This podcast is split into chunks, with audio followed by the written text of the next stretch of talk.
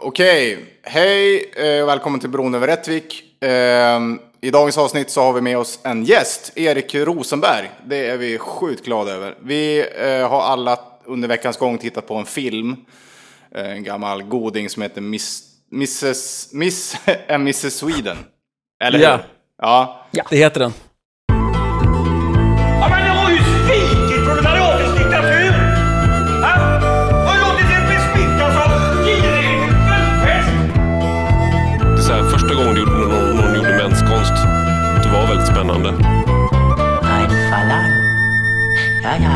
Meinung und so weiter ein Verlang. Das ist gut, Markus. Gut, sehr gut, sehr gut. Bra, Marcus! Bra, bra! So, alle Kinder.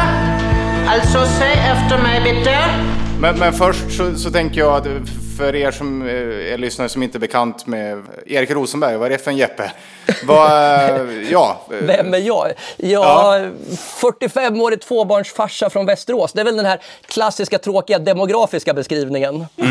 Men jag antar att jag sitter här av någon sorts kombo. Dels att jag är liksom så här gammal bekant till er från, vi har liksom gemensamma kopplingar via rollspel och nördintressen sådär. Ja. Och sen eh, att jag faktiskt är poddare jag också. Just det. Jajamän. Jag kör en podd som heter Seriemördarna. Precis. Ja, exakt. Och det var väl därför som, eftersom, och i seriemördarna så pratar ni ju mycket om film och tv-serier och sådär. Ja, det stämmer. det var- Vi är alltså inte en, en serial-podd, utan en, eh, vi är en streaming och, streaming-podd. Film, tv-serie. Ja, Ja, vi snackar skit överlag. Vi låtsas, vi, vi, det är någon sorts ursäkt. Vi påstår ju att vi är en tv-seriepodd, men det är bara larvigt. Vi är ju som vanligt, vi, vi är två sköna medelålders killar som gör samma sak som alla andra så kallat sköna medelålders killar. Ja. ja. Ja. Det, är- vi, vi älskar det. Så. Ja. Men, ehm, men det var därför som vi tänkte att vi skulle köra ett, eh, ett kulturavsnitt. Vi har ju ett, eh, ett tema i den här podden har ju varit att vi eh, liksom vä- vänder oss mot kultur som man blir glad av. Ehm, och, ehm, men vi har ju också någon slags allmän vänster sådär, inriktning. Eh, Men- och då kändes det som att Mr. and Mrs. Sweden är en perfekt, för vårt första så här, kulturavsnitt, då är Mr. and Mrs. Sweden en perfekt eh, eh, startpunkt. Det är så roligt det där tycker jag, när man lyssnar på, på er podd. Alltså, ni har ju på, på ett positivt sätt så är det så jäkla svårt att ringa in vad ni är för typ av podd egentligen. ja. Ja, Jag, menar, jag, jag vet ju att ni, ni tre liksom, ni delar ju liksom en, en politisk linje rätt mycket. Men det är ju ändå inte en politisk podd per se skulle jag säga. Nej, Nej. det, sk- det tror jag vi, alltså, det, det är, vi, vi, vi, ska, vi eh, pratar väl skit om politik, men det är inte nödvändigtvis en politisk podd, eller vad man ska säga. Nej, nej alltså det, finns, det är klart att det finns liksom en, en, liksom ett, ett engagemang och en aktivism som genomsyrar det. Men, men det är ändå inte det som är kärnan i det ni gör, utan det är ju Alltså nu, nu sitter jag här och analyserar era grejer. Ni får ju skrika om ni tycker att jag begår någon sorts övergrepp här. Ja, vi försöker väl också, det är väl, det är så jävla ointressant, det, det här har jag tjatat om förut, men det är så fr- fruktansvärt tråkigt med vänsterpoddar som bara är sådär, ja, nu har vi läst en seriös bok och så ska vi vara seriösa kring den och säga intelligenta saker och sådär. Det är så fruktansvärt tråkigt. Det, det, det är lättare att medicinen går ner med lite, lite trams.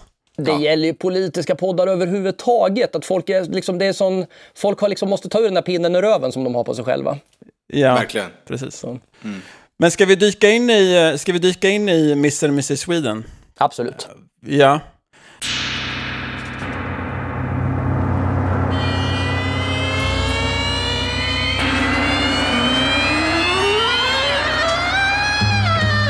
För det första, vad, vad tyckte ni om, vad tycker ni om filmen?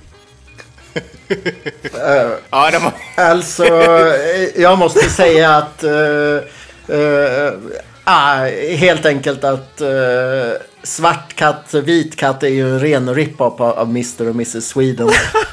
och, och man undrar ju lite hur, han har, eh, hur Emir Costa Rica har fått den översatt till sig och kunnat bajta den totalt.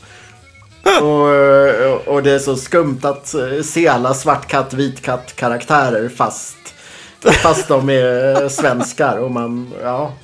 Härliga svenska buskiskaraktärer. Ja. ja. Jag tänkte direkt så här, jag funderade direkt på hur många gånger Lukas Moodysson hade sett den här innan han gjorde tillsammans egentligen. Ja, just det. Ja, ja, just det. Ja, det är väldigt intressant. Men, men jag tyckte personligen, jag, jag var ju lite såhär, när, när ni sa, äh, nu, har du tid att kolla på den här? Så började jag kolla så här, vad fan är det här för något? var ju första tanken. Men den, den växer ju på en. Det är fan svårt att inte bli lite kär i den här filmen. Ja, Ja. Alltså jag, jag såg, tror jag såg den här första gången när jag var 12 eller 13 och gick på SVT sådär, liksom på eftermiddagen en gång. Och eh, alltså den är ju fruktan, den är ju väldigt rolig. Alltså den är ju liksom, vi kommer väl in på saker som man kan ha invändningar mot säkert, men den är ju, det är en fruktansvärt rolig film tycker jag. Alltså alla, det är ju jättemycket slapstick och så som är fantastiskt väl genomfört. Jag håller med, men och samtidigt så, jag vet inte om det är en svaghet eller styrka, men, men det känns ju ofta som filmer, det- alltså, de har lite svårt att bestämma sig för om de ska vara satir, liksom så här intelligent satir, eller bara jävligt pajig, så här Stefan och Krister slapstick. ja. Och det Oskar, vad tycker också. du? Ja, nej, jag håller med om det. Alltså det, det, det vissa grejer kändes ju ändå ganska smarta liksom. Ehm, både liksom i gestaltningen av den här vänstergruppen, men också liksom någon slags eh, ja, men, satir över liksom, eh, skönhetstävlingar och sådär. Samtidigt som det bara, vissa grejer var bara helt supermärkliga. Alltså inte, förmodligen inte liksom, jag vet inte genomtänkta, men liksom blir ju ofrivilligt komiskt på något vis. Hur kändes det, Oskar, hur kändes det att se en film som inte utspelar sig i rymden? Ja, det, det, var- ja, det tar emot lite. Uh, Det är ju ändå en rymddator med. Ja, det är det ju. Ja. Vad tyckte du om den datorn, Mattias? Eh, alltså de, de, den scenen eh, skulle jag gärna klippa bort. Okej, vi, kommer, vi kommer komma in på det, men jag tänkte först kan man bara ta lite bakgrund då till den här filmen. Ja. För, alltså utan att sådär, hänga, hänga ut någon, men eh, för Oskar, du hade ju försökt visa den här filmen, eh, se den med, tillsammans med din fru. Men Ja. efter att ha sett trailern så, vill hon inte, så, upplevde, så kände väl hon kanske att det här är ett buskisprojekt, jag är inte intresserad av buskis, så fuck off, eller hur? Ja, det, jag tror orden hon an- använde var aldrig i livet. Ja. ja. Eh, och det kan man ju förstå, men, men då samtidigt så, det är ju en oerhörd buskis, men, i speciellt, eh, i, men det är också då värt att påpeka att filmen är, den är skriven av en ledamot i Svenska Akademin, eh, Lars Forssell, Oj. stol, num- satt på stol nummer fyra, jag tror han är den som har tjänat längst i Svenska Akademin.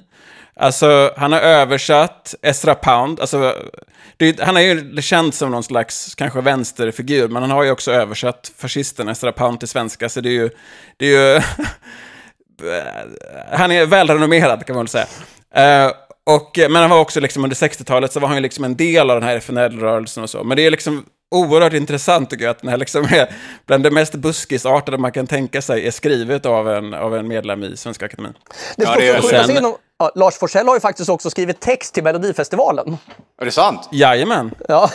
Så, så det är ju inte, det inte första gången han är ute på fulkulturen och petar om nej, nej, det är väl sant förstås. Vad är, vad är, vilken låt då?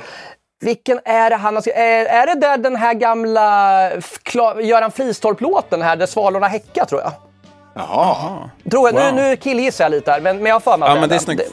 Det här är en killpodd med Ja, killgissningar, så det, det är bra. Men han har ju också översatt den här ehm, gamla, den här Ett sista glas. Den har ju varit sjungits... ehm, den har ju, vad heter det, det är ju en gammal irländsk sång, ett folksång, Ja, folkpriset Mi- tror jag. Och den, Bryant gjorde, gjorde den på Sven, Sven Bertil Taubes version. Precis. Eh, så han, så, och, och sen, filmen är ju då också då regisserad av Göran Gentile som, alltså han var ju liksom på sin tid en ganska upp, liksom uppburen operaregissör, regisserade vid Kungliga Operan. Och sen efter eh, att han hade gjort Mr. och Mrs. Sweden, då fick han jobb som att leda eh, alltså Metropolitan Opera här i, här i New York. Uh, vilket är ju oerhört märkligt hur det gick till. Ehm, det är möjligt att de inte såg filmen kanske. Ja, förmodligen.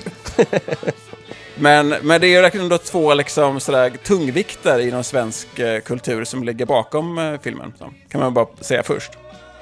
Eh, men, men ska vi, om vi kastar oss Eh, in li, i... liksom- lite Google då. Det är Sommaren som aldrig säger nej.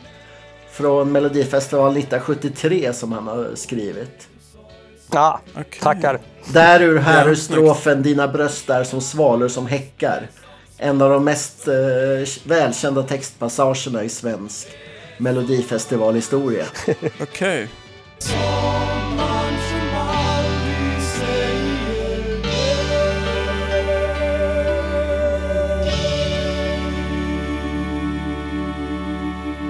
Men ska vi kasta oss in i handlingen här?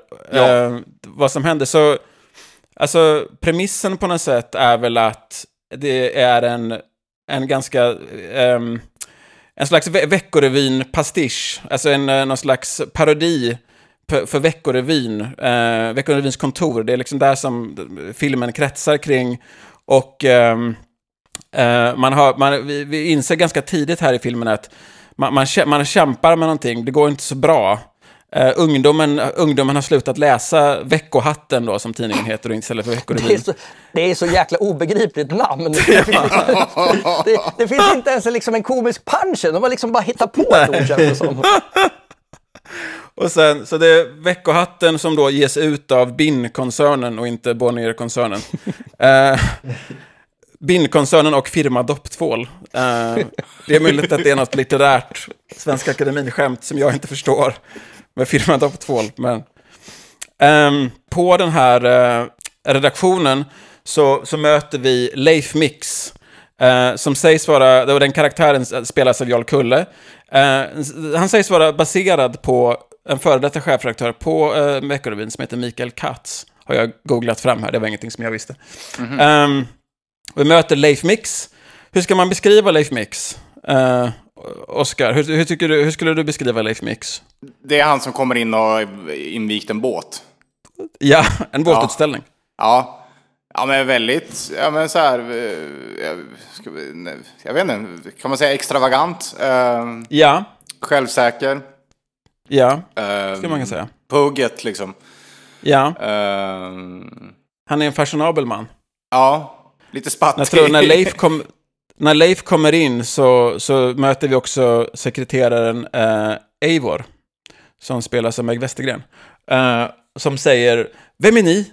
Och så svarar Leif Mix “Fråga inte så dumt! Man måste följa med i sin tid när man är redaktör för en modern tidning.” Och det är för att och då vi leds här förstå att han, han är liksom så fashionabel så att han byter liksom eh, outfit och eh, kropps, eh, vet det, ansiktsbehåring och så vidare per dagligen. Ja. Ehm, ja. Ehm, och och vad, vad händer här då? På, när vi, eh, vi, de går igenom, jag tror att det börjar med liksom att de går igenom vad de gör och så vidare. Uh, Le, eh, Eivor har... Um, Eivors, vi, vi förstår att det är problem med tidningen, att Eivors berättar att hennes mor, moster har slutat läsa Veckohatten. Mm. Ehm, och eh, anledning, anledningen är att det är för mycket sex i veckohatten. Vilket... eh, Är det inte tidigt där det kommer någon väldigt rolig passage när han säger till henne tack för igår? Hon säger det var inte jag. ja, det var inte jag igår älskling. Tack för igår älskling. Det var inte jag igår. Han är ju väldigt hetsig. Han är väldigt hetsig. Ja. Men, han, men det blir också väldigt tidigt i filmen här, liksom ett, upp, ett jättebra tillfälle att få visa upp lite nakenhud. Exakt. När Eivor säger, eh, hon har slutat läsa Veckohatten för det är för mycket sex. Och då får, då får Leif Jarl Kulle visa upp mot kameran alla konkurrenter, så visar upp eh, massa, massa nakna damer här. Så redan där så får vi in ganska mycket hud. Det är Veckorevyn fast det är någon slags halvporrtidning. Ja, och här tycker jag också filmen, filmen blir väldigt intressant. Alltså, den, det känns ju lite som att bland mycket annat så ska den slå lite på den här, eh, alltså vad heter det, eh, idolisering, eller alltså det här kroppsidealet. Men samtidigt så känns det som att det finns liksom någon sorts approach på, vi ska gärna visa lite tuttar här också. Alltså, det kan inte riktigt bestämma sig för vilken sida på den här, i den här kampen den ska stå, filmen. Nej, Nej, nej. det är så det blir när en svensk akademiledamot ledamot skriver, då blir det mångfacetterat. Ehm, men och sen så får vi också, gör, gör också då uh, Bin-koncernens, eh, vad säger man, ägare, gör entré. Uh, Rulle Bin. Eh, en, stormar in på, stormar in på kontoret. Och, och, och han då och kommer in och är stressad då liksom. Ingenting funkar, ingen, tidningen går inte bra, vi har ett problem, hur ska vi lösa det här? Och då så pratar de också om lite de här sociala frågorna. Alltså det, som Mattias säger så är det ju dels någon slags halvporrtidning, men man har också då sociala reportage. Eh, och då har man haft en, ett reportage om en 18, 18-barnsmamma som bodde i en soptunna, som dog efter tre nummer. Eh, men då, tyvärr så det här nästa, nu när hon har dött, vad ska vi skriva om då? Då, ska, då har vi en story om en alkis som heter Tjommen som kan gå på lina.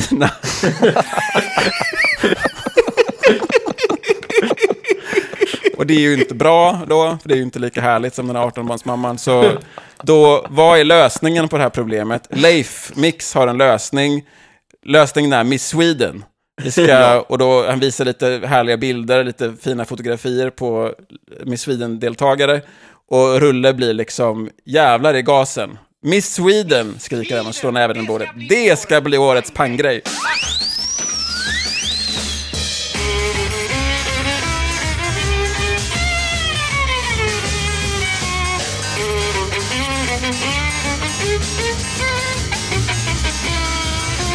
En väldigt konstig grej som jag upptäckte också här, det är att alltså när eh, Göran Jentele, eh, han som han efterträdde som direktör för Met, Metropolitan Opera, he, hette Rudolf, Rudolf Bing. Så det är ju nästan rullebin. Alltså det är ju väldigt, det är en lite konstig, bara lite, liten detalj här som jag noterade. Snyggt. Snyggt. Eh, hur som Jag måste helst. säga att det här, äh, deras kontor är ju väldigt, eller det är ju väldigt fräsigt. Uh, Ja. Både liksom alla, jag tänker att, är det inte jävligt svårt att filma med så mycket speglar liksom? Jo, det tror jag. Ja, Det är ett återkommande skämt att de dels, det finns massa så här, jag vet det, automatiska dörrar som öppnas och stängs på folk hela tiden. Men också att det är jättemycket speglar på kontoret. Jävla speglar! Var det min idé? Ja. Där tycker jag nästan slapsticken funkar som bäst. Jag tycker alltså Ja. den, det blir inte tråkigt. De, de kör det här skämtet till fulländning varje gång tycker jag. Ja. Ja, ja visst. Det är också det snyggt är i de senare filmen när de, att de kommenterar det här, att de bara liksom är så jävla less på de där speglarna, som du sa Erik, och så bara, ja, och dyrt var det också. Ja, var det min idé? Ja, det var det. Ni var det också. Och där, där är det ju en kombo av, av både slapstick och satir tycker jag. Ja, Ja. visst. Vad gör nu? Sen här, det- som händer härnäst då, om jag minns rätt här, det är väl att eh, vi introduceras till den här juryn då, som ska döma Miss, Miss Sweden. Ja, alltså Eh. jag, jag blev ju lite tagen på sängen här, eller där kände jag, oj, här går det ju undan, här får man liksom, man får vara med här. Eh, liksom klippet innan då bara, ja nu, vilken jävla bra idé, sen bara klipp och sen är juryn på plats. Ja. Ja, Ja, det är också, det är en väldigt rolig detalj där också är att Rulle Bin och, Meg Wester och Eivor har samma kläder, men Leif Mixar och nu vita kläder från tre minuter innan. Det såg inte jag. Det, det missade jag det faktiskt. missade jag. Ja, ja det är snyggt. Ehm, vilka är med i juryn då? Det- Alltså främst så är det väl då grevinnan. Vi får väl aldrig riktigt veta vem, vad, liksom vad hon, vem hon är, men hon är någon slags väldigt uppburen liksom, adelsdam då. Eh, en annan rolig detalj är att hon som producerade eh, filmen, Kerstin Bernadotte, är också grevinna. Så man undrar, jag undrar också om det är någon lite sådär självironi Ah, där. okej, okej. Ja. Ja. Eh, men det är i alla fall, eh, hon, och hon är ju känd från Rederiet. Hon som spelar eh, grevinnan. Hon, Jaha, kommer ni ihåg det? Hon var ju med Eh, i... Är det Gaby som spelar den äldre i Rederiet? Alltså, da, Ja, det var eh, Eivor Dahlén heter hon va? Kan hon heta så? Dahlén någonting i alla fall. Jag tror hon var väl, det var väl en sån här roll Ja. som att hon var typ dog först och sen kom hennes syster, var hon hennes syster eller någonting sånt där. Ja, det är möjligt. Eh, Men ja, nej, men, Eh. det, jag hade nog missat det. Men det, nu när du säger det så stämmer det nog. Gaby Stenberg, Gaby Stenberg. Mm. Elinor och Beatrice Dahlin. Dahlén, sorry. Eh, men i alla fall, det är hon och sen så är det Lennart Svan. Och sen är det någon till som jag inte riktigt vet vem det är. Och Eh, Lennart Swahn känns ju som något, det är väl oklart, så här, spelar han sig själv eller spelar han någon sorts allmän kulturpersonlighet bara? Det kanske inte spelar så stor roll egentligen. nej. Men jag tror att han nog spelar sig själv kanske. Jag vet inte. Men ja, någon slags, de blir liksom aldrig riktigt, de här två herrarna blir aldrig riktigt liksom introducerade. Men sen så, den då, sen då, det de ska göra då, det här, först håller de någon lite tal och välkomna och välkomna och så, men sen då det de ska göra, det är väldigt oklart. De har en, en och då förstår man det är liksom en väldigt högteknologisk dator som ska hjälpa dem med någonting då. Eh, nu känner jag att Mattias sitter och lackar här bara på den här scenen. Ja, alltså, Bakgrunden. det, den var extremt onödig.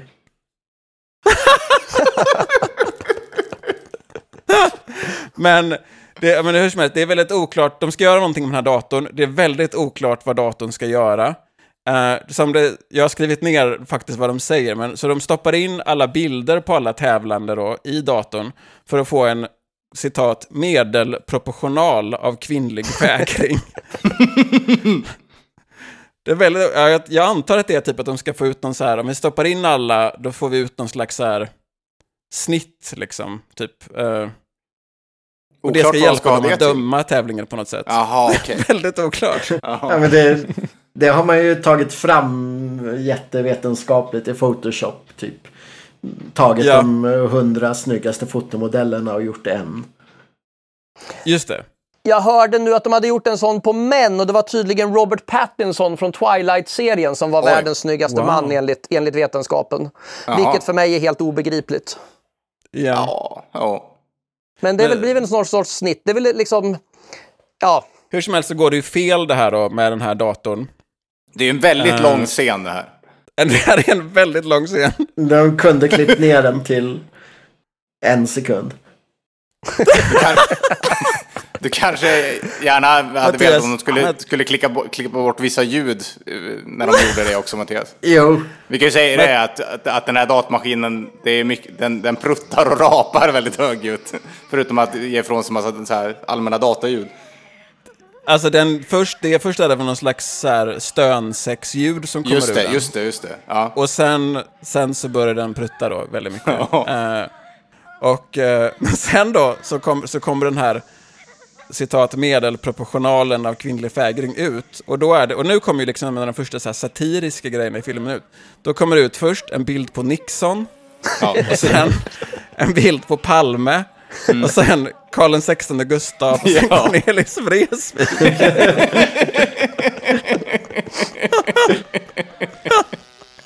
Men, men här, här måste jag säga, jag tänkte på en grej här som är jäkligt rolig. Hade den här filmen gjorts idag, säg att, säg att Killinggänget eller Galenskaparna hade gjort den här filmen idag och försökt göra liksom en, en, en version av den och inte hade sett den här. Ja. Och de skulle ta tidstypiska foton på, från 69.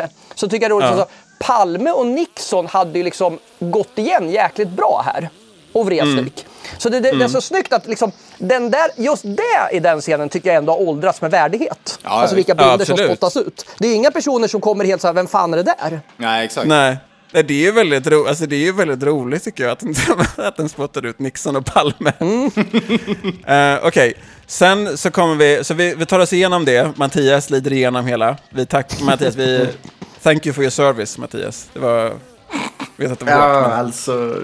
Ja. Nästa gång tar vi inte en sån film.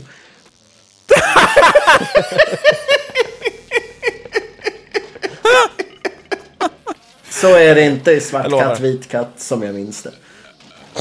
Nej. Det var så de gjorde den bättre.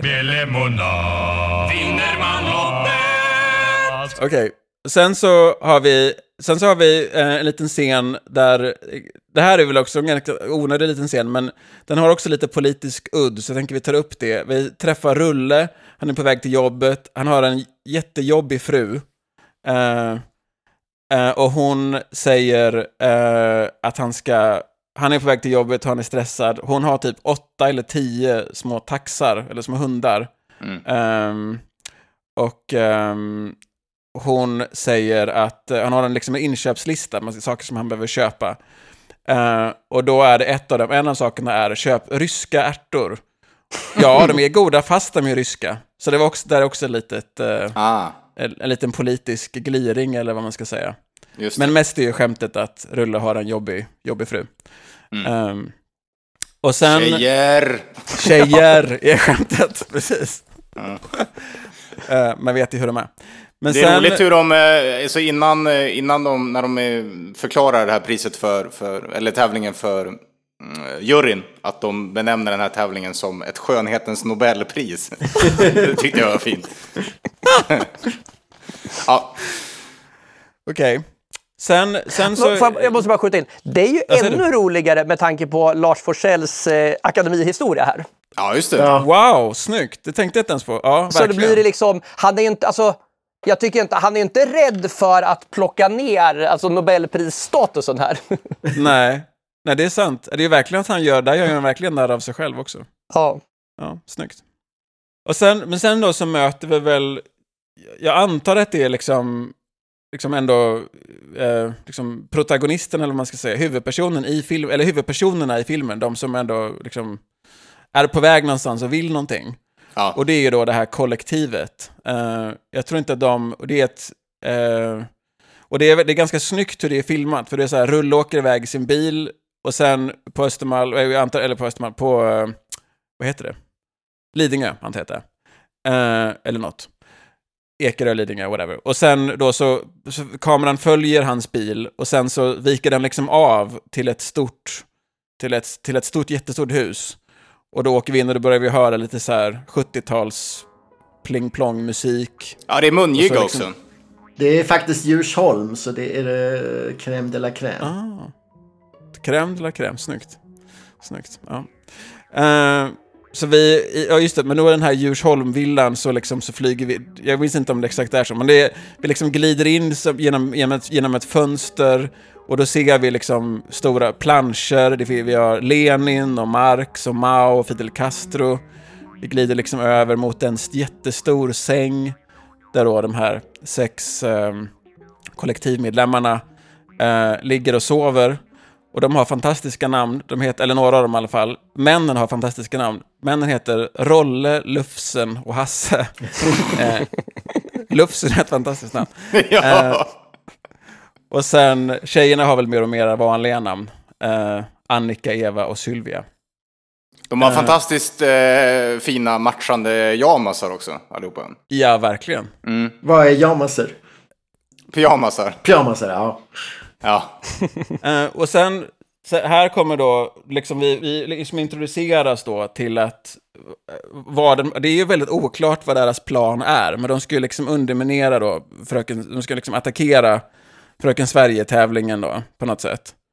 Är, det, är det någon av er som förstår vad det är, syf, vad syftet, alltså vad är det de egentligen vill? alltså, eller? man, man ska inte gå händelserna i förväg för mycket, men, men som en cliffhanger kan jag säga så här att den här scenen, datorscenen som Mattias ondgör sig så mycket över är ju Ja. gentemot min konfundering till själva liksom, grandfinalen på den här filmen.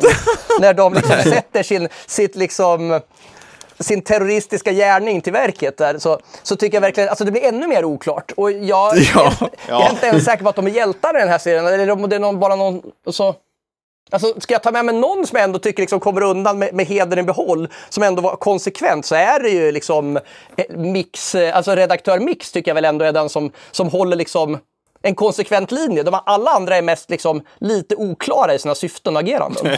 ja. Jag skulle egentligen vilja säga den som är liksom, alltså den som är speciellt i så här post Jeffrey Epstein, liksom globala pedofilinätverk, för det är ju ett tema i den här också, inte pedofili men citat vit, vit slavhandel som de kallar det i filmen. Eh, den som egentligen sätter stopp för det, det är ju Eivor, eh, sekreteraren på tidningen. Ja. Under hela filmen så, eh, hon ringer ju diverse poliser och liksom synkroniserar liksom att de, ja, hur som helst. Vi kommer till det, men, men hur som helst då, så när de pratar om den här planen, den är, planen är väl liksom ändå på något sätt att, att, att Sylvia, eh, en av damerna i kollektivet, ska, hon ska kläs ut då till, till skönhetsmiss. Och så att de har någon på insidan så att säga i, i tävlingen.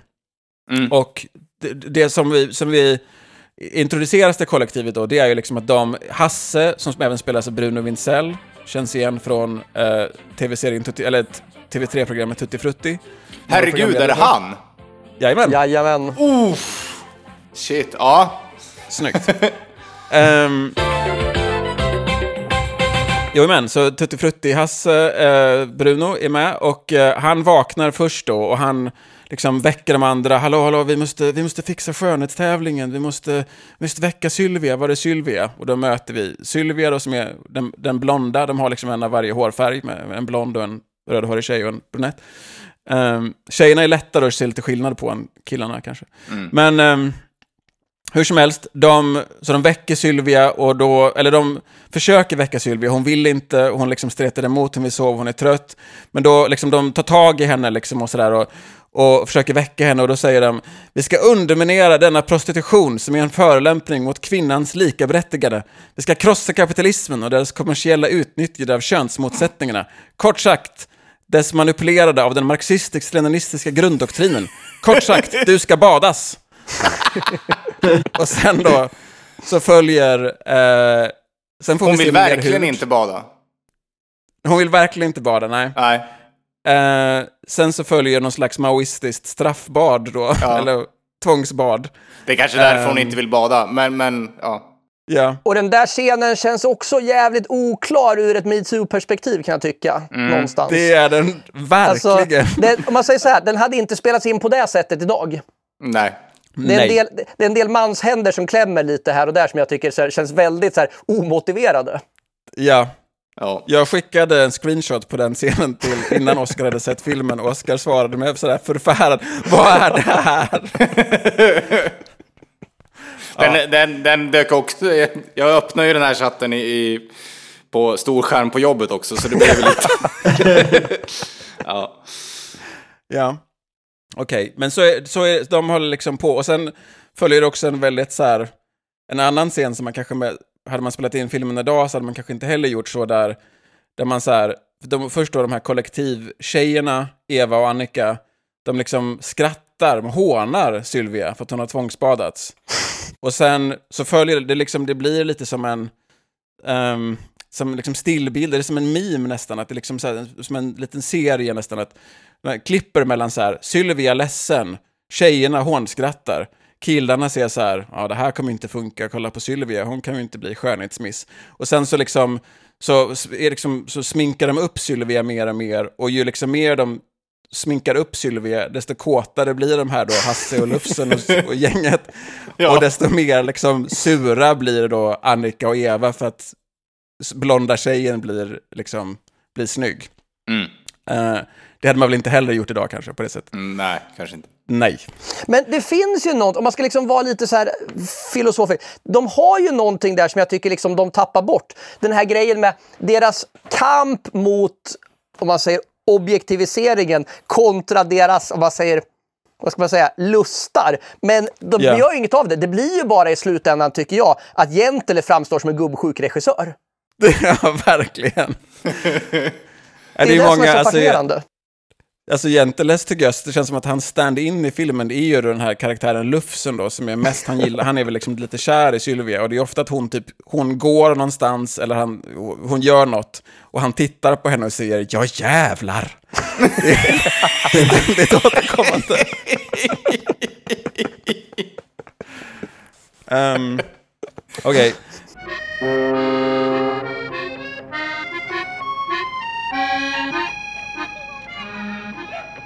Men därefter så tar vi oss till söder. Eh, vi liksom flyg, fly, flyger över eh, från Söderma- Östermalm över mot, mot söder. Eh, och där får vi liksom se någon slags då parodi. Det blir lite parodi åt, eh, på, det blir liksom någon slags parodi på så här söderkåkar eller rännstensungar eller någon sån där, liksom söderarbetar stil. Det är liksom, vi, vi glider in då över någon så här söderbakgård och då är det, så hör vi liksom bara någon så här tant, som, det är liksom som en sån där Dan Berglund-låt, liksom, Ja. att det är här arbetar, socialrealism. Och det är någon tant som skriker, vi ser inte henne, men hon skriker jävla fyllbultar, bla bla bla. Och så är det då ett gäng arbetare som gör, de gör väl typ det som arbetare gör då, det vill säga att de kastar tomma ölburkar på en vägg. I den här världen då. Ja. Och då som tr- introduceras vi även för Emma. Hon är en annan av de här då skönhetsmisserna. Eh, och hon är någon slags, hon är en arbetartjej då från, från, eh, från, från söder. Eh, här följer också ett jättelångt skämt om att hon typ vaknar upp med här blå ansiktskräm som hon typ glömmer av att ta bort. Som pågår i fem minuter, som inte är jättekul. Nej, en smurf har jag antecknat här. Ja, ja. ja. Alltså man vill ju Men ändå hålla lite på Emma tycker jag, för att hon är liksom arbetartjejen så. Men, men hon Mm. är inte jätte, jättekul karaktär. Men får inte det, det utdragna skämtet sin liksom... Eh, punchlinen det är väl att hon, hon möter en annan på tunnelbanan som har exakt likadan ansiktsmask. Ja, precis. precis. Ja. Ja. Det är bara Ja. inte jättekul. Men det är... Eller ganska, tunn, ganska tunn punchline va? Ja. Ehm, och sen så, sen så, sen så vi rör oss vidare genom samhället här då, och då kommer vi liksom upp till någon slags toppskikt här, och då, nu introduceras vi för familjen Persson Silvergrå. Och, ehm, och eh, det består av mamma, Ros, um, spelas av Gun Wollgren, känns igen från uh, ja, Söderkåkar bland annat då. Eh, kanske det jag vet mest känd för. Eh, eh, och, eh, och hennes dotter, Anette, inte Anette, utan Anette. Och sen även då eh, Roses man, Anettes pappa, Daniel, men som även är, som är mera känd som Porr-Persson. Och det finns ju då en, liksom en uttalad konflikt, ganska tydlig konfliktlinje i familjen då mellan Daniels porr och Roses då adliga påbrå. Ja. Eh, och hon skäms liksom för honom. Att, alltså hon är ju liksom då någon slags to väldigt tokroligt alkoholiserad person. Ja. Eller då. Tar en Eh, det hade draja. man kanske inte heller gjort idag på det samma sätt. Eh, och Anette, ja hon är väl, tycker jag, jag vet inte vad ni tycker, men den liksom minst likable av alla skönhetsmissarna. ja, eller bara ointressant. Jag tycker Ja. hela den här familjen är ju ganska, alltså, ganska tröttsam i, i filmen överlag. Jag tycker inte de tillför något egentligen. Nej. Fast jag tycker det, det är någonting när Porr-Persson... Ja, man inser att han... eh, Ja, antingen är han eh, helgay eller också är han bisexuell och tycker lika mycket om att kolla på killar som tjejer. Ja. Ja, men det är också så här, han drar ju liksom bara så här. Jag tycker att det finns ju en humor i karaktären. Samtidigt känns det lite trött den där liksom hö-hö-höandet över smygbögeriet här också. Ja, alltså skämtet är ju att han är bög. Det är ju det roliga Ja, skämtet. och det känns ju också så här. Det hade ju inte heller gjorts. 2020 så är det ju också ett skämt som inte åldrats svinbra. Nej. Nej. Men det, ja. Han spelas av John Harrison, pappa till Peter Harrison. Ja, och han är ju bra Jaha. i filmen tycker jag. Jättebra, han är ju väldigt Ja. rolig. Ja. Också, John Harrison gjorde även röst till Dr. Snuggles. Ehm, så. John Harrison eller Peter. Harrison? John Harrison, porrperson. Jaha. Jaha. Ehm, men det, och det tycker jag man hör lite, för han har en, han har en jättehärlig röst tycker jag. Ehm, men det är också då, eh, Anne- man liksom får också då känslan av att Annette, hon har varit med eller Annette har varit med i många tävlingar förut. Eh, och då också härliga ja, lit, litterära skämt, eh, så som Mamma, vad hade jag på mig när jag blev misslyckad? Och Rose och Ros svarar, oh, då hade du på dig nästan ingenting, men shejka med kronprinsen, det fick du i alla fall. Det är, det är väldigt många skämt om kronprinsen, eller då Karl den XVI, eh, Gustav.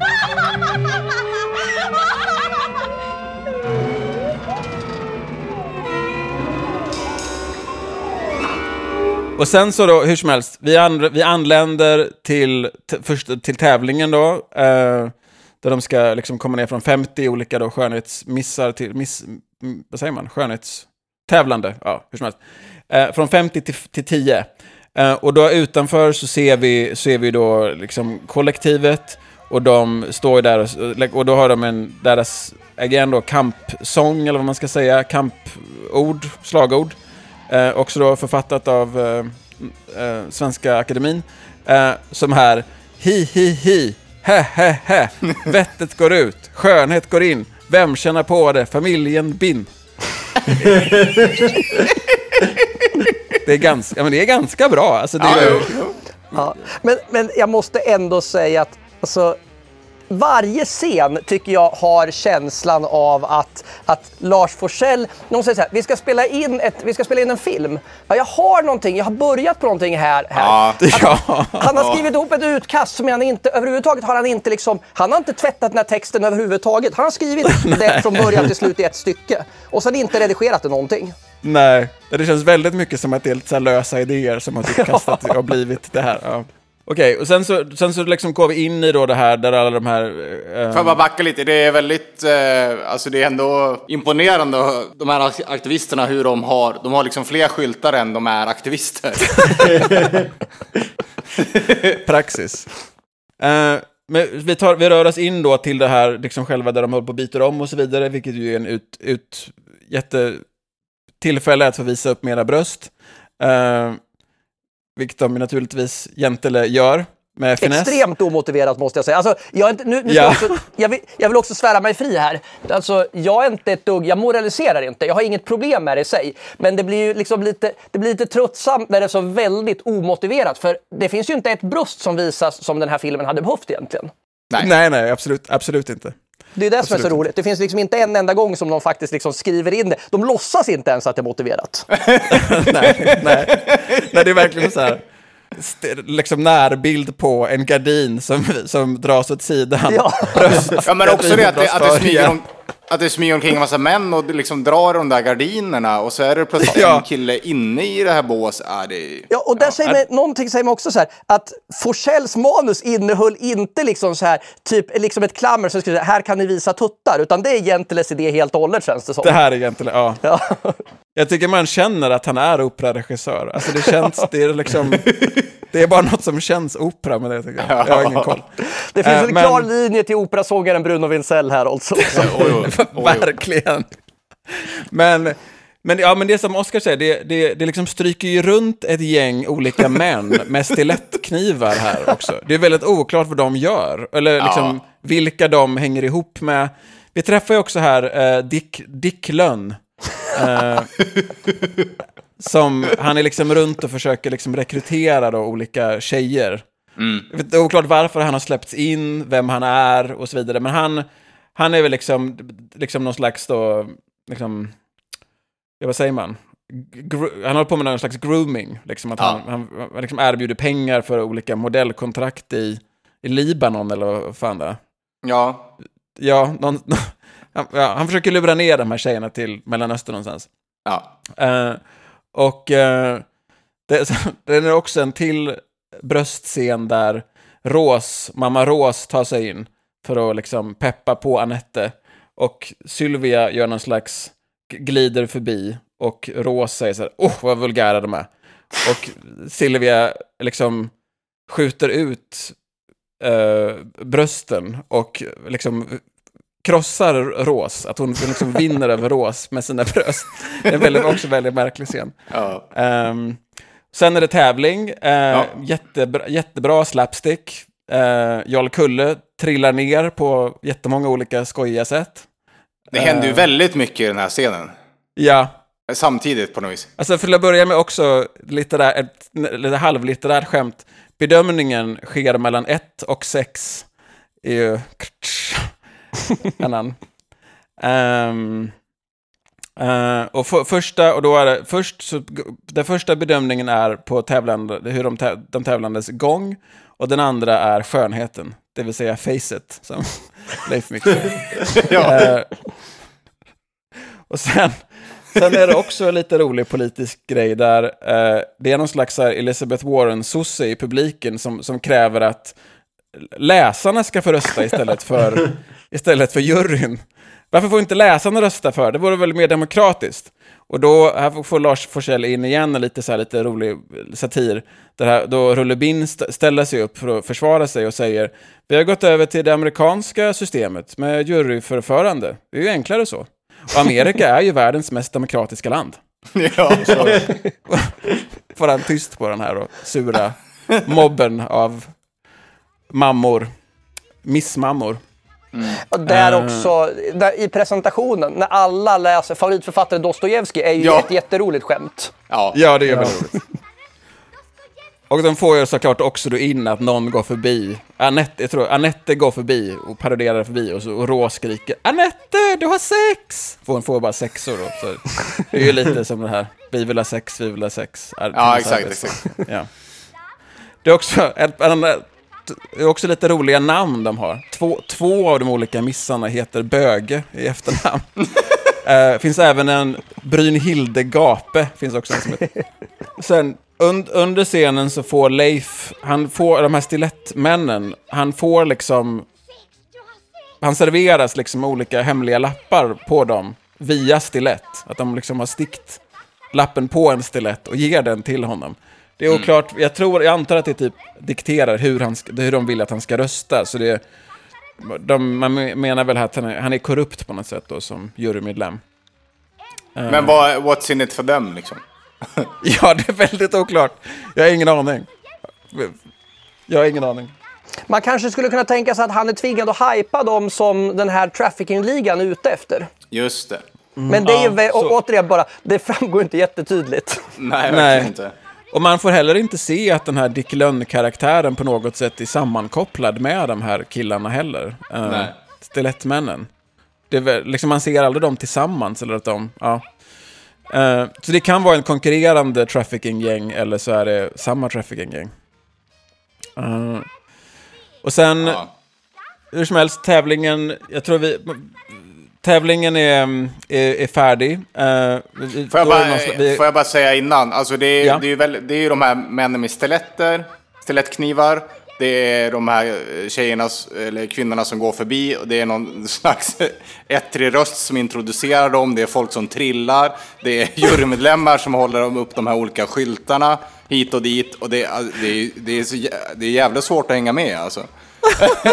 Det är fullt K. Och, också Ja, och att- sen då den här ettriga musiken också. Ja, exakt, exakt.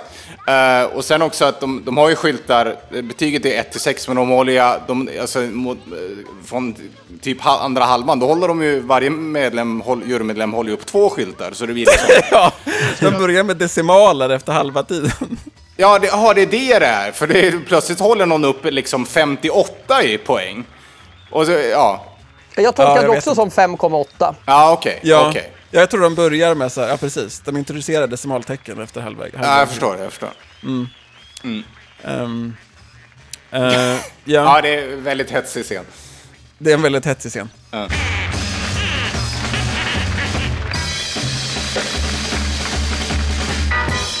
Och sen då så, domarna, sen efter det så tar domarna ut, eh, det här är väl också någon slags lite halvkorrupt då, domarna tar ut de olika tävl tävlande på någon slags date då.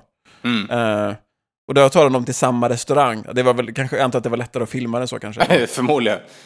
Eh, men då träffar vi Emma igen. Eh, hon vill ha, vill att hon är med Leif och vill att, insisterar på att Leif ska beställa rysk kaviar eftersom hennes pappa är gammal kommunist. Eh, Hon vill inte ha någon sallad onassis som annars finns på det där. nej. ja, krepp, eh, vad är det? Ja, det, är, det är olika roliga skämt Massa med roliga, maträtter. Ja. Ja. Men ehm, precis, och då så, och så säger, eh, tror jag, Leif när han ska beställa då att ja, vi kanske kan beställa lite löjerum. Löjerom. Åh nej fan, man är väl ingen överklassare heller. Stor burk, rysk kaviar.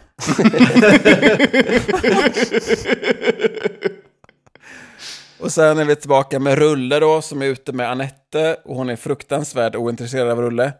Typ alla hennes, eller det är flera personer som går förbi, som det är, liksom, är väl hennes kompisar eller älskare eller whatever som eh, hon är betydligt mer intresserad av.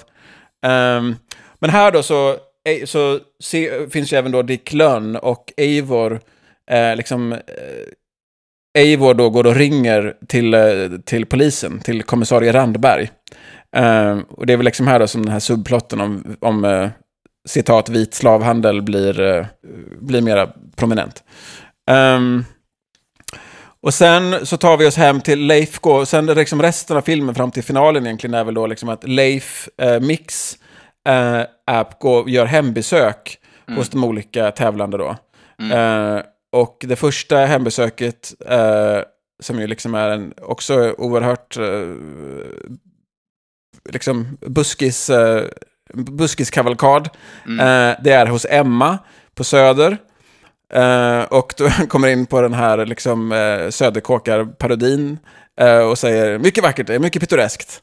Får Och, jag eh, skjuta in en grej här förresten? Absolut. Deraila lite. Eh, Ja. Kommissarien här, Randberg, Ja, är ju Gösta Pruselius som alltså är gubbe, gubben i eh, rederiet. precis. Jaha. Det är ju Reidar Dahlén. Ja, precis. Wow! Ja. Cirkeln Så slut. mycket går ju igen framöver här. Ja, ja men precis. Och sen då, sen så möter vi då, liksom till skillnad från det här kollektivet då, som ju är någon slags liksom student-maoist, eh, liksom slynglar så då. Så möter vi här liksom en riktig, en riktig arbetare då, som är Emmas pappa. Ehm, och den riktiga arbetaren spelas ju fantastiskt av Per, per Oscarsson. Eh, Är ju nästan som, bäst i filmen är, tycker jag. som ju då bor med... Alltså de bor ju i, det är oerhört rökigt i den här lilla, de bor ju i en jätteliten lägenhet. Och det är väldigt, väldigt, väldigt rökigt som det ju är hos arbetare, arbetarklassen. Eh, och eh, han har ju då en gammal fru, eh, Olga, eh, som spelas av, eh, jag kommer inte ihåg vad hon heter, men det är hon som är eh, Tommy och Annikas mamma i Madicken. Mm. Eh, Som, som är hans före detta fru som bor kvar. Ja, hon var kvar. Hon har stått, och då i, skämt, i filmen så är ju skämtet att hon har stått i bostadskö i tre år. Vilket ju med dagens mått inte alls är. Och det är ju svårt att förstå att det ens är ett skämt. Men då är det ju liksom så här, bostadskö i tre år, det är ju helt sjukt. Ehm, Jag, snabb, jag snabbgooglade. Hon har det något otippade namnet Ullegård Welton. Oj! wow, snyggt.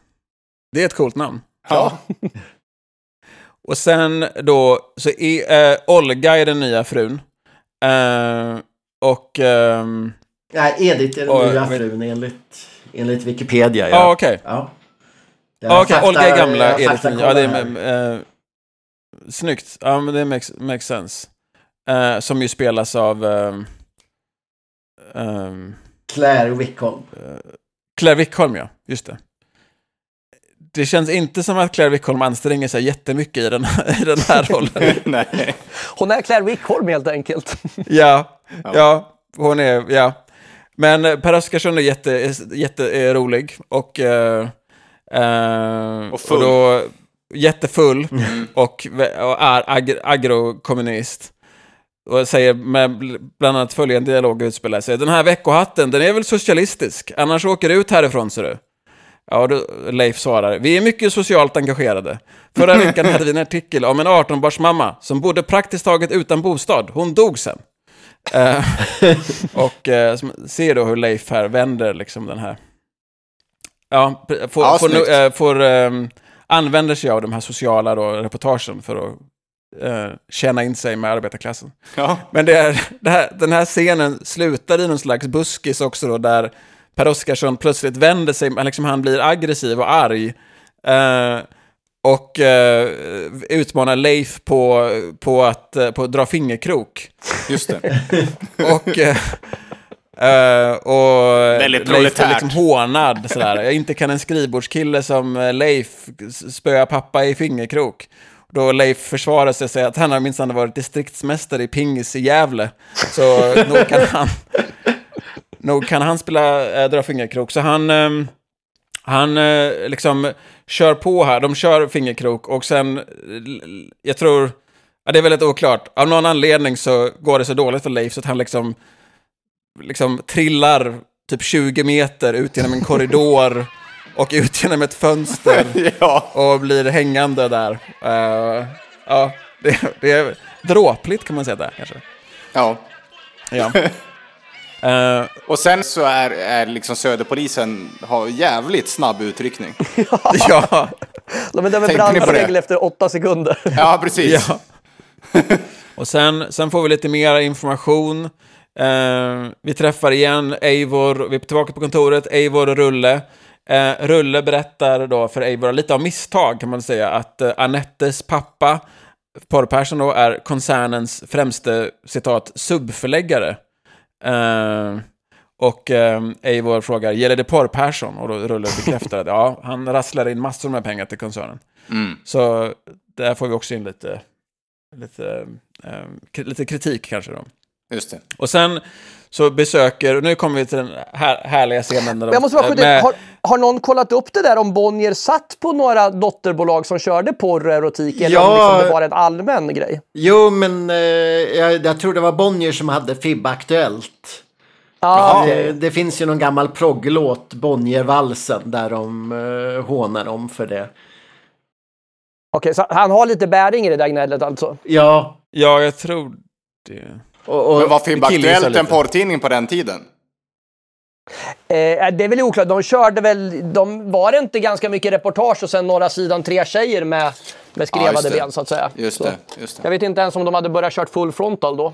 Nej. jag minns från typ barndomen något rapportinslag när Bonnier bestämmer sig för att lägga ner FIB Aktuellt och säger att det är för Ja, av att de plötsligt har eh, tagit social hänsyn fast det är väl egentligen att den går så dåligt så att det finns ingen skäl att ha kvar den. Det Just låter det. inte orimligt. Ja, men jag, jo, men jag tror att det finns någon, någon slags sanning i det där. Ja. Men eh, hur som helst, då Leif då, vi, nu, så här, vi, går, vi går på andra, då, det här mötet, liksom eh, hembesöket.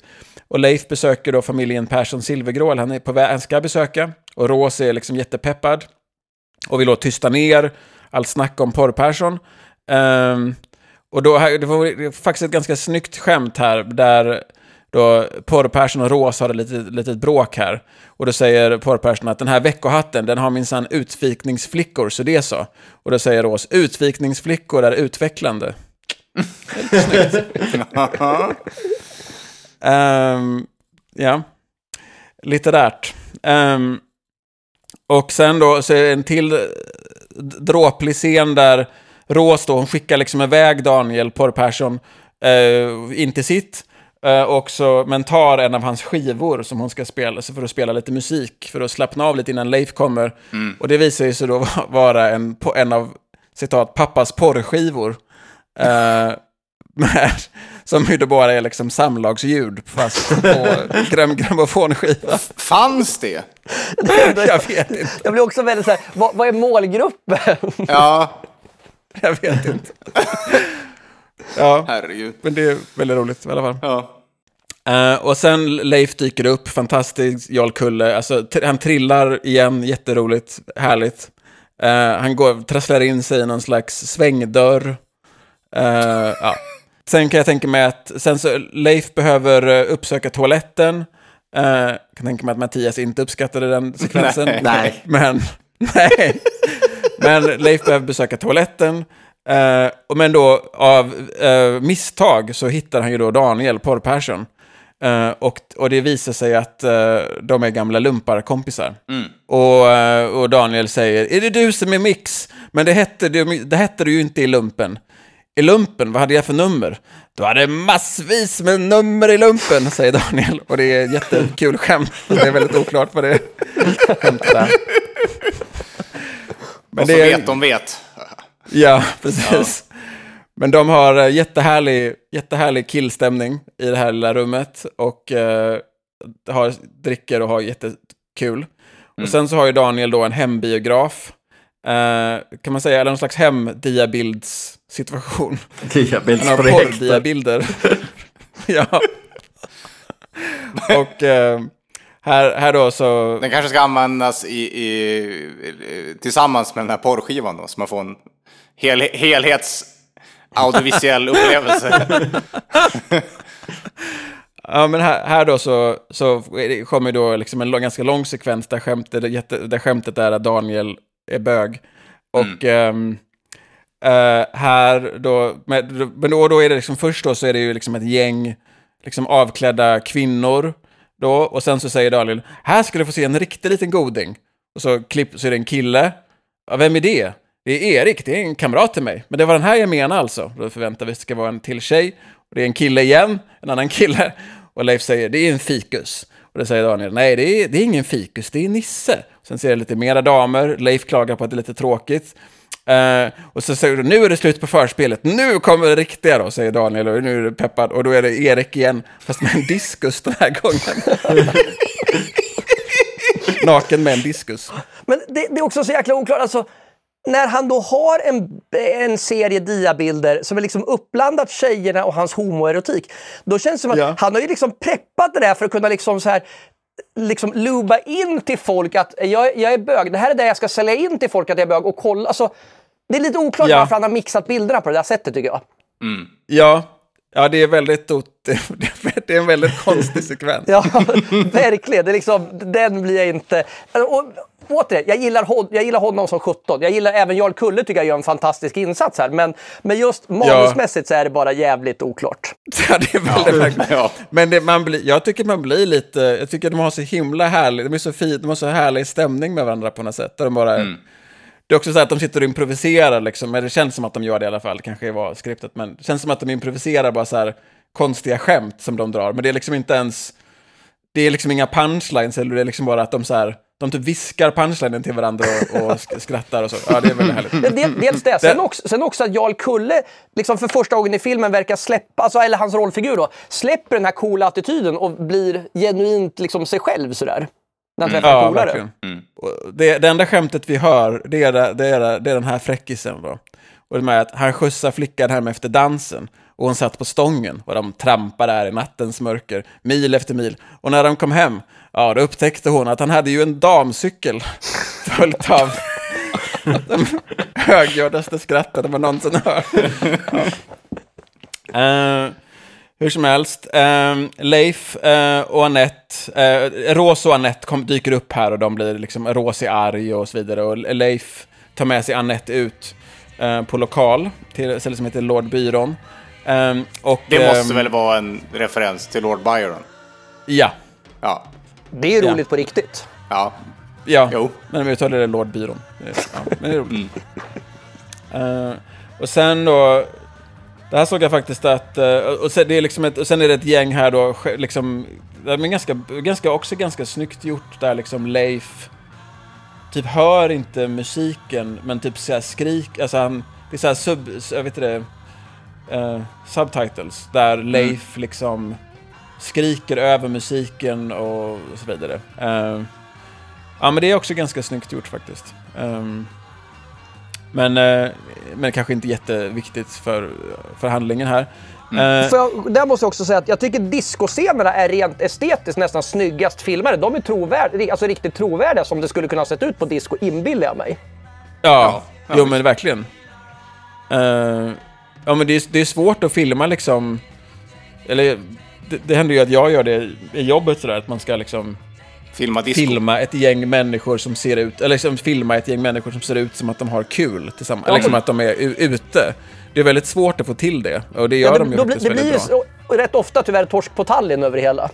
Ja, precis. precis. Ehm, precis. Men, nej, men det, det, ja, det är jätte, det är jätte, det, hela den sekvensen är väldigt lyckad tycker jag. Det här, Mm. när Leif skriker. Ja. Håller med. Ehm, och sen då, så är vi, nu är vi tillbaka med kollektivet. Eh, en till ganska eh, konstig scen. Sylvia och, eller Lufsen eh, väcker Sylvia. Och de smyger ut här för liksom lite, lite borgerlig njutning. Eh, eller vad man ska säga. Det, eller man får känslan först av att han ska väcka henne för att han vill att de ska ligga med varandra. Då. Ja. Ja. Men så är det inte, utan, utan det de egentligen gör då, det är att de ska, de smyger iväg och sen så lägger de sig ganska långt ifrån varandra i någon slags skogsglänta och typ avsaknaden av kontakt med någon annan då, till skillnad från hur de har det hemma, liksom i, vanlig, i den här stora sängen då, poly, polygamisängen. Det är liksom att de, de kommer bara av att ligga och vara helt orörda av någon annan. Ehm, och det är också då att de säger, eh, Lufsen då säger, det här med att inte röra varann. Det känns så sexigt på något sätt. Och då så följer, säger Sylvia, du skippade det där ordet, det har vi ju lovat varann. Du förlåt mig va? Det är bara vanan förstår du. Så att, det är också, eller jag tyckte det var intressant liksom att de, jag antar att i det här kollektivet så är de liksom, de, de liksom säger sexigt och bla bla bla. De har liksom en sådär ganska sexpositiv stämning Ja, eller vad man ska ja. säga. Knullas mycket i den här stora sängen. Och, ehm, men då liksom den totala avsaknaden av det, det är liksom det som de då egentligen längtar efter. Rena könsnjutningen. Rena könsnutningen. Säger de. Ja. Ja. Och det är också när de är på väg ut så är det också en ganska där de säger, säger äh, Lufsen säger, tror du att de gick så här någon gång? Vilka de? Marx och Lenin och dem. kan vi inte skippa dem för en gångs skull? Och sen så säger, som säger då Sylvia, men sen så återkommer hon efter en halv minut. Fast det tror jag nog, att de gick så här. Marx och Lenin och dem. Även eh, Sylvia, solen är väl inte borgerlig i alla fall? Fan vet, frågar Olle. Störtskön är den i alla fall. Det känns ju lite som att de är lite kuvade. Alltså, de där vill inte vara så här, vad heter det? De vill inte vara kollektivsocialister på riktigt. De är bara liksom injagade av någon, Ja. någon i det här gänget liksom som, som håller ihop dem. Det är Ja, liksom, ja men precis. Det, jag tror, man får ju känslan av att det är, det är liksom Rolle som är den drivande liksom. ja, precis. Ha, han är ideologen där. ja, alla andra är ju liksom, alla andra håller ju bara på och fuskar på massa olika sätt. Ja. Får vi reda på. Eh, och sen då, när de är tillbaka, då kommer ju liksom Per Oscarssons karaktär. För han är där då, liksom för, att vara, för att han är riktig arbetare. Han är där för att fixa någonting med det elektriska, för han är elektriker. Eh, och då har ju liksom, då har Hasse, då Bruno Wintzell, han har, vi ser att han har, han har smugit in på toa. eh, för att, eh, själv då. Och han sitter där och läser Kalanka, vilket jag antar- också är någon slags då, eh, skämt om att han är liksom, vikt sig för, ja, för kulturimperialismen och så vidare. Ja, Men- vad då- dum jag. Det är därför han spolar ner den toaletten sen. Ja, Ja. Jag tyckte det var väldigt konstigt att han gjorde det. Di- Disney är väl Satan själv egentligen. Ja, Ja. visst. Så.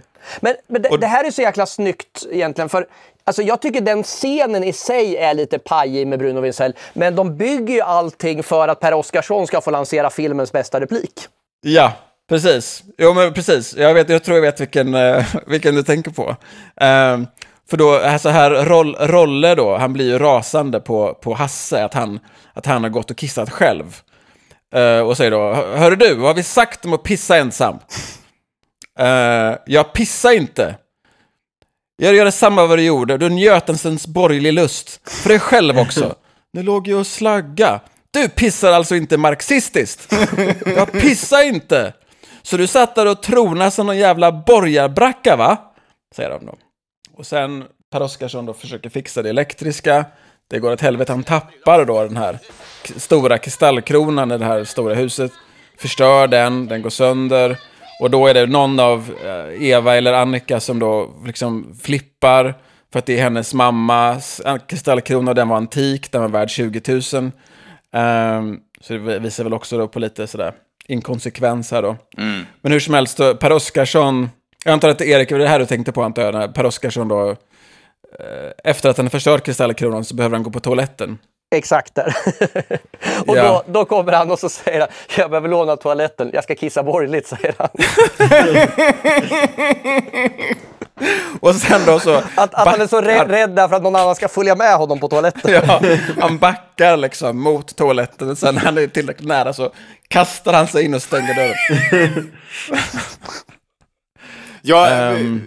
Vi- känner ju till ett annat gäng som inte, som inte kissar ensamma heller. Uh, det finns ett gäng i, i Visby som kallar sig för Preussiska gardet. Jo. Jag undrar om de har samma kl- klassanalys liksom, av det här urinerandet som, som det här kollektivet har. Eller om det bara... Ja. Le- Lever de fortfarande? De hängde ju redan på min tid där nere. Jo då, de kör. Ja, de lever inte lika mycket som, som då. De, Nej, de det är väl en annan slitna. konstellation kan man säga. Men... Ja, eller de som är kvar är väl väldigt slitna jämfört med, jämfört med Jo, din jo. tid. Det, det är ju vi också. Ja. Jag tänkte säga, de, de var ganska slitna redan då. Så. Erik vann ju en uh, poesi-battle mot deras erotiska poet. Oj.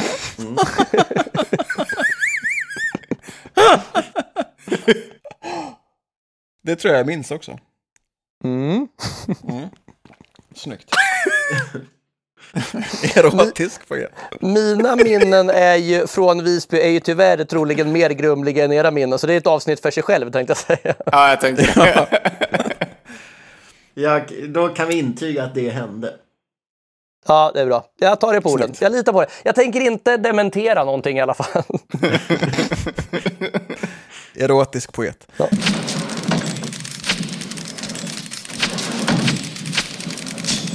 Sen då, så vi rör oss vidare här då. Så Leif, det sista hembesöket han ska göra, det är väl då besöka kollektivet.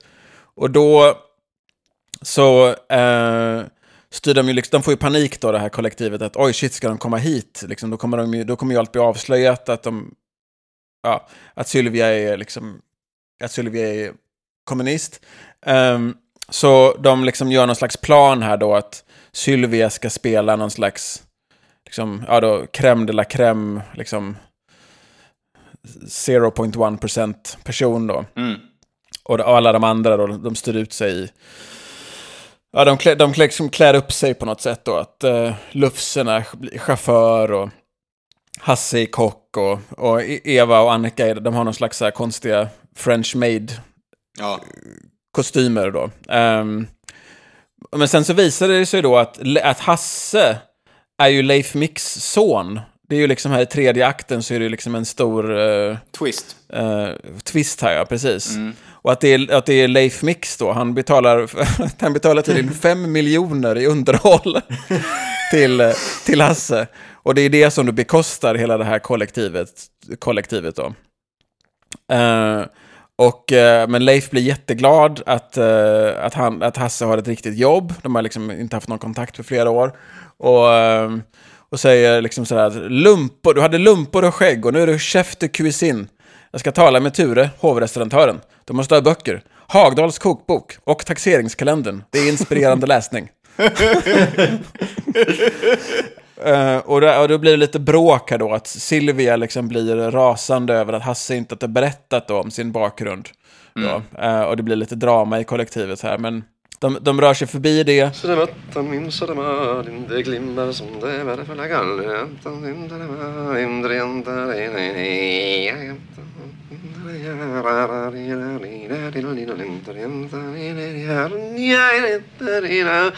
Sen så rör vi oss bort då mot, vi får en liten inblick i Dick Lönns tillvaro. Ehm, och det visar sig då att han sitter i trubbel, han har inte liksom lyckats rekrytera tillräckligt många då tjejer till den här liksom, human trafficking-härvan. Eh, så han är uppkallad till chefen. Och, eh, och chefen är då någon slags Jeffrey Epstein-karaktär som heter Knodde. Eh, och vi möter även en, eh, en... Kim Andersson är också där. Hon är någon slags eh, sexig sekreterare av något slag. Eh, ja. Ja, men innan den här scenen, visst är det då de, det här kollektivet går och liksom... Först pratar de om att hur, hur borgerligt det är att- bli kär. Och sen så, så går de och är frihetliga genom att så här, ha en jättelång scen på en studsmatta i slow motion. ja. Och sen går de Ja. och liksom klädbada, klädsim i någon närliggande sjö där. Ja, det är fem minuter på studsmatta. Det är Ja, otroligt Jag, tog bara, jag klippte bort det här i mina anteckningar, men det är helt Ja, jag korrekt. förstår det. Ja. Eh, men, ja, men det är en, det är en ganska så konstig grej, liksom. Eller så här, för att man har ju så himla mycket så ironisk distans till dem. Eller de är ju Ja. liksom löj, löjliga karaktärer. Ja. Men sen ändå när den här kärleken dyker upp då, att det visar sig att Sylvia är kär i Lufsen tillbaka då. Mm. Han är ju kär i henne, men det- hon är kär tillbaka. Då blir det Mm. liksom, då helt plötsligt så ska vi liksom ta den här då, liksom, de känslorna på allvar och bli liksom medryckta och rörda liksom av, av det. Och det, ja. Ja. jag blir ju inte det i alla fall, jag vet inte hur ni känner det. ja. Okej. Eh, Okej, men sen då, kollektivet, de gör upp sin plan.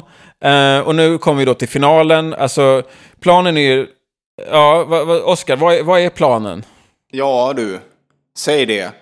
Jag, jag, jag, alltså jag blev ju, till att börja med blev jag förvånad över att eh, Hasse plötsligt är med i, i bilen med, Ja, eh, alltså, är- för, för det kan ju inte ha varit en del av liksom ursprungsplanen så att säga. Nej. Alltså, eh, Nej. Så de, de får, dels då på grund av då den här kontakten mellan Hasse och Leif, då, då liksom kommer de även på att de då ska byta ut Rullebins tal då.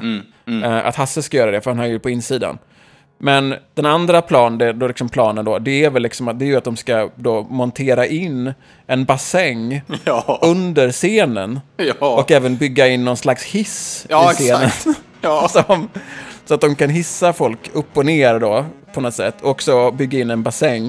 Eh, det är ju eh, maoistisk praxis att bygga, in, bygga in bassänger. Straffbad. Ehm, och så. Så det, de, de liksom jobbar på det och Silvia släpper in den bakvägen på något sätt och så vidare.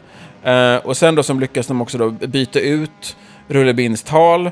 Eh, och då är, jag har skrivit ner det här talet, då, som Rulle Bind då, som väl liksom inte är en vidare skarp karaktär. Alltså han, det är ganska roligt hur det är gjort att liksom, Uh, han läser då talet, men ser ju väldigt skeptisk ut när han gör det. Alltså det är som att karaktären förstår att han läser fel tal, fast att han fortsätter läsa det ändå.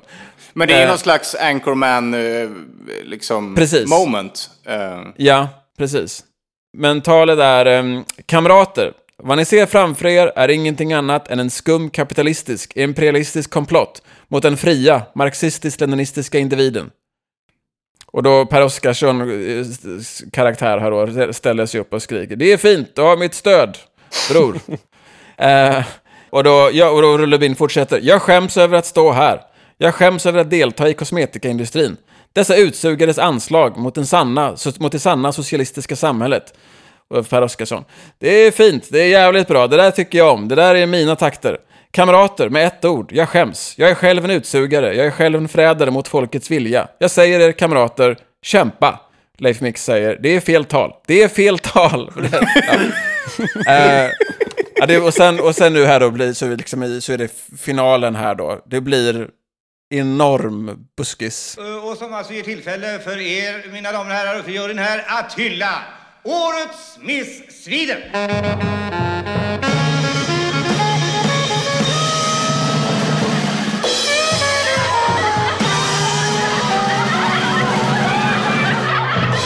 Alltså det, jag vet inte om det har spelat in mer buskis än så här. Nej, det var någonsin. det som jag me- menade när jag, när jag sa att Mattias aversion mot datascenen.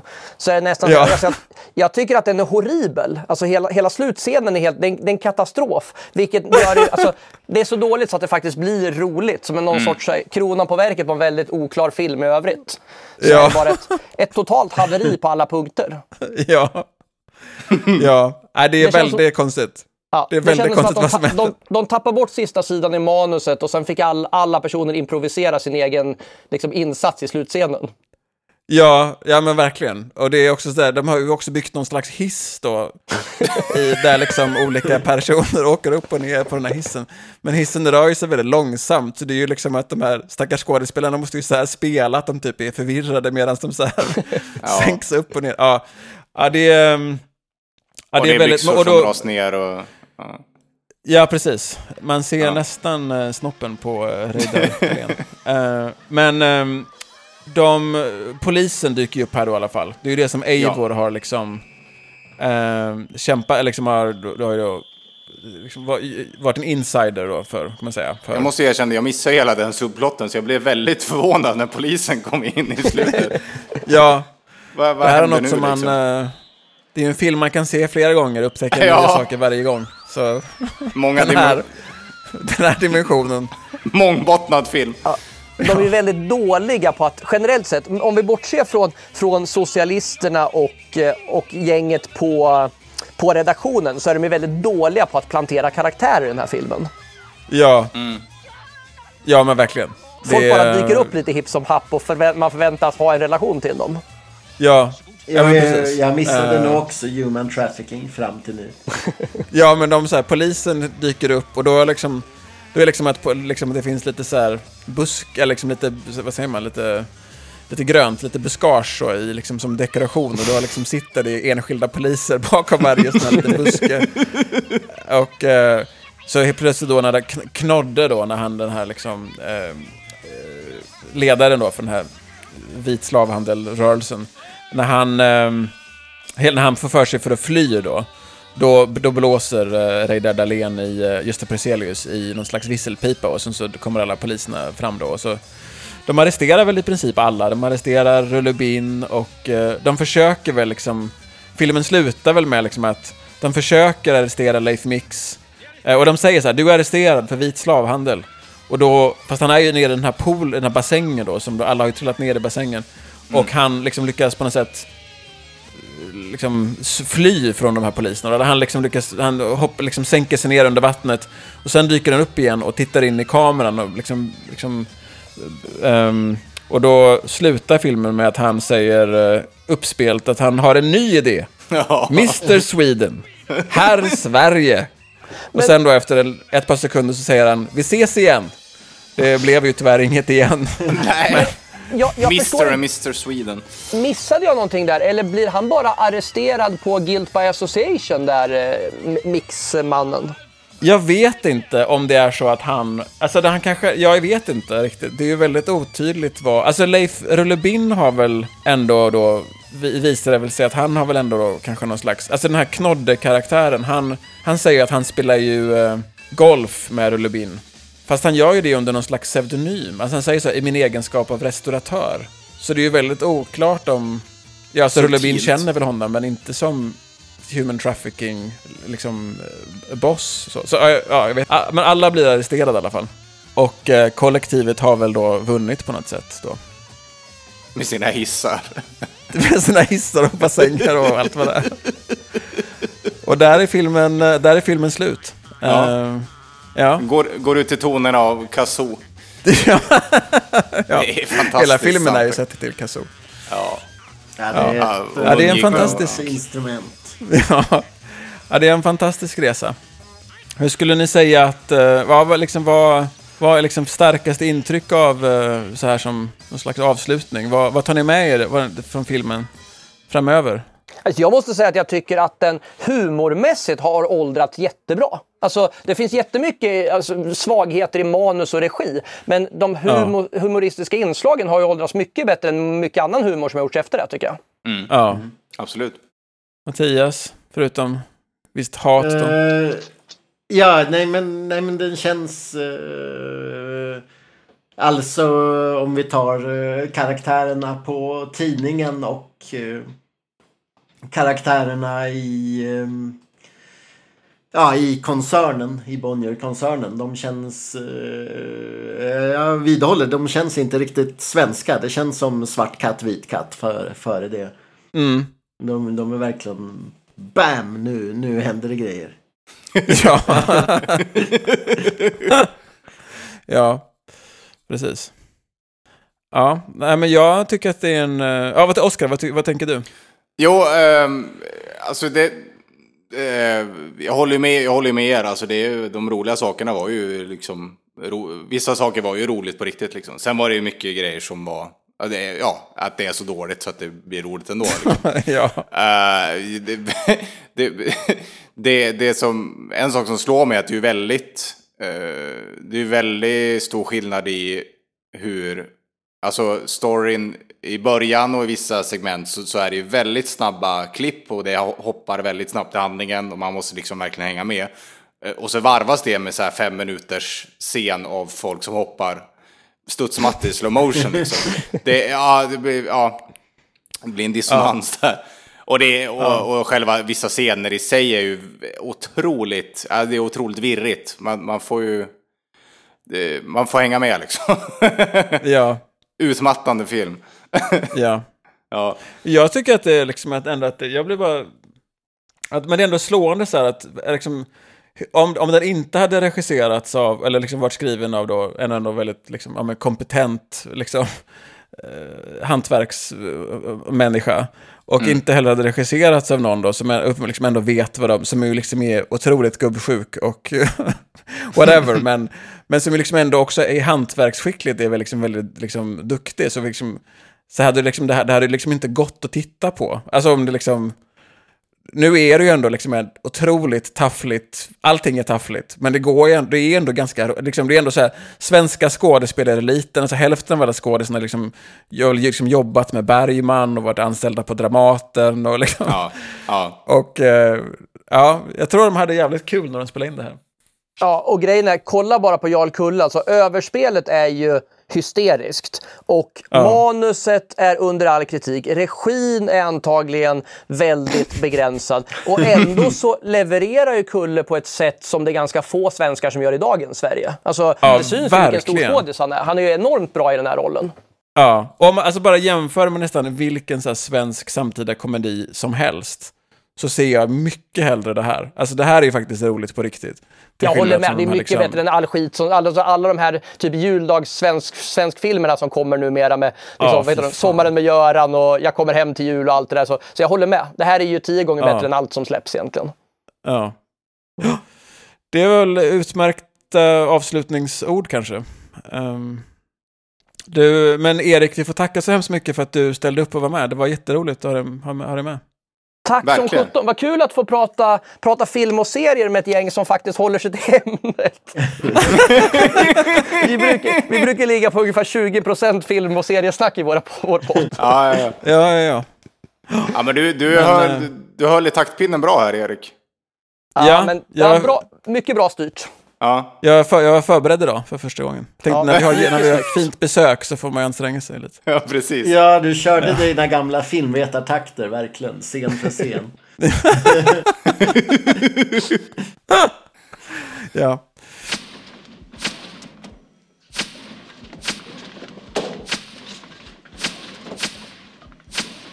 Jag måste även passa på att tipsa om, du har ju en annan podcast. Ehm, 74, vad är den heter? 7402. Ja, just det. Stä- Stämmer bra. Vi är lite vilande. Vi är inte nedlagda på något. Ryktet om vår död är betydligt överdrivet. Ja, jag förstår. Jag har bara hunnit lyssna på ett, jag har bara hunnit lyssna på ett avsnitt där, men det var ju fantastiskt roligt. Det är om, eh, vad heter det, mm, Lazarus Pit och Star Trek. Väldigt roligt. Ja, nej, vi trivs bra. Det, det, jag, jag gör ju den tillsammans med min dotter. Det är våra födelseår. Jag är 45 och hon är 17. Jag misstänkte det. Ja. Ja, så, så det, det gör vi. Och det är ju svinroligt. För vi, vi, vi har ju ganska mycket samma humor och tycker om att snacka och så. Så, så det blir ju lite så här liksom clashen i generationer där. Det är ju mycket där det handlar om. Ja. Och, och driver lite, hon driver lite med min liksom så här eventuella gubbighet och jag driver lite med, med det här att vara medveten tonåring. Just det, just det. Ja. Nice. Föredömligt kort avsnitt också, eller längd på den. Tycker jag. Ja, vi brukar försöka hålla oss till 20 minuter. Ja, ja. Så, Vi lite- lägger in eh, länkar såklart till, eh, Absolut. till båda Eriks poddar så man kan eh, Absolut. Och apropå det, äh, tänkte bara, är det någonting du vill plugga Erik? Eh, Nej, jag är inte mer än... Nej, nej för fan. Jag, jag, är, glad, liksom, jag är glad att ni, att ni nämner poddarna. För annars så tycker jag bara det är kul att få vara med. Jag är ju, precis som många andra poddare så tycker jag det är kul att få, få prata hejdlöst. Så, så det, det, det, det räcker bra för mig. Har ni inte tröttnat på min röst och på, på seriesnack så, så lyssna på seriemördarna. Det, är väl, det räcker väl med pluggandet. Så. Ja, gör det. Gött. All right, okej. Men eh, bra hörni. Ehm, Mm. Stoppa in den för Kindering, som vi brukar säga. Jajamän. Ja, Ja, ja. Bra, sköt om er killar. detsamma. Okej, Det bra. grymt Hej. härligt. Hej. Hej. Jättegrymt. Hej, hej, hej.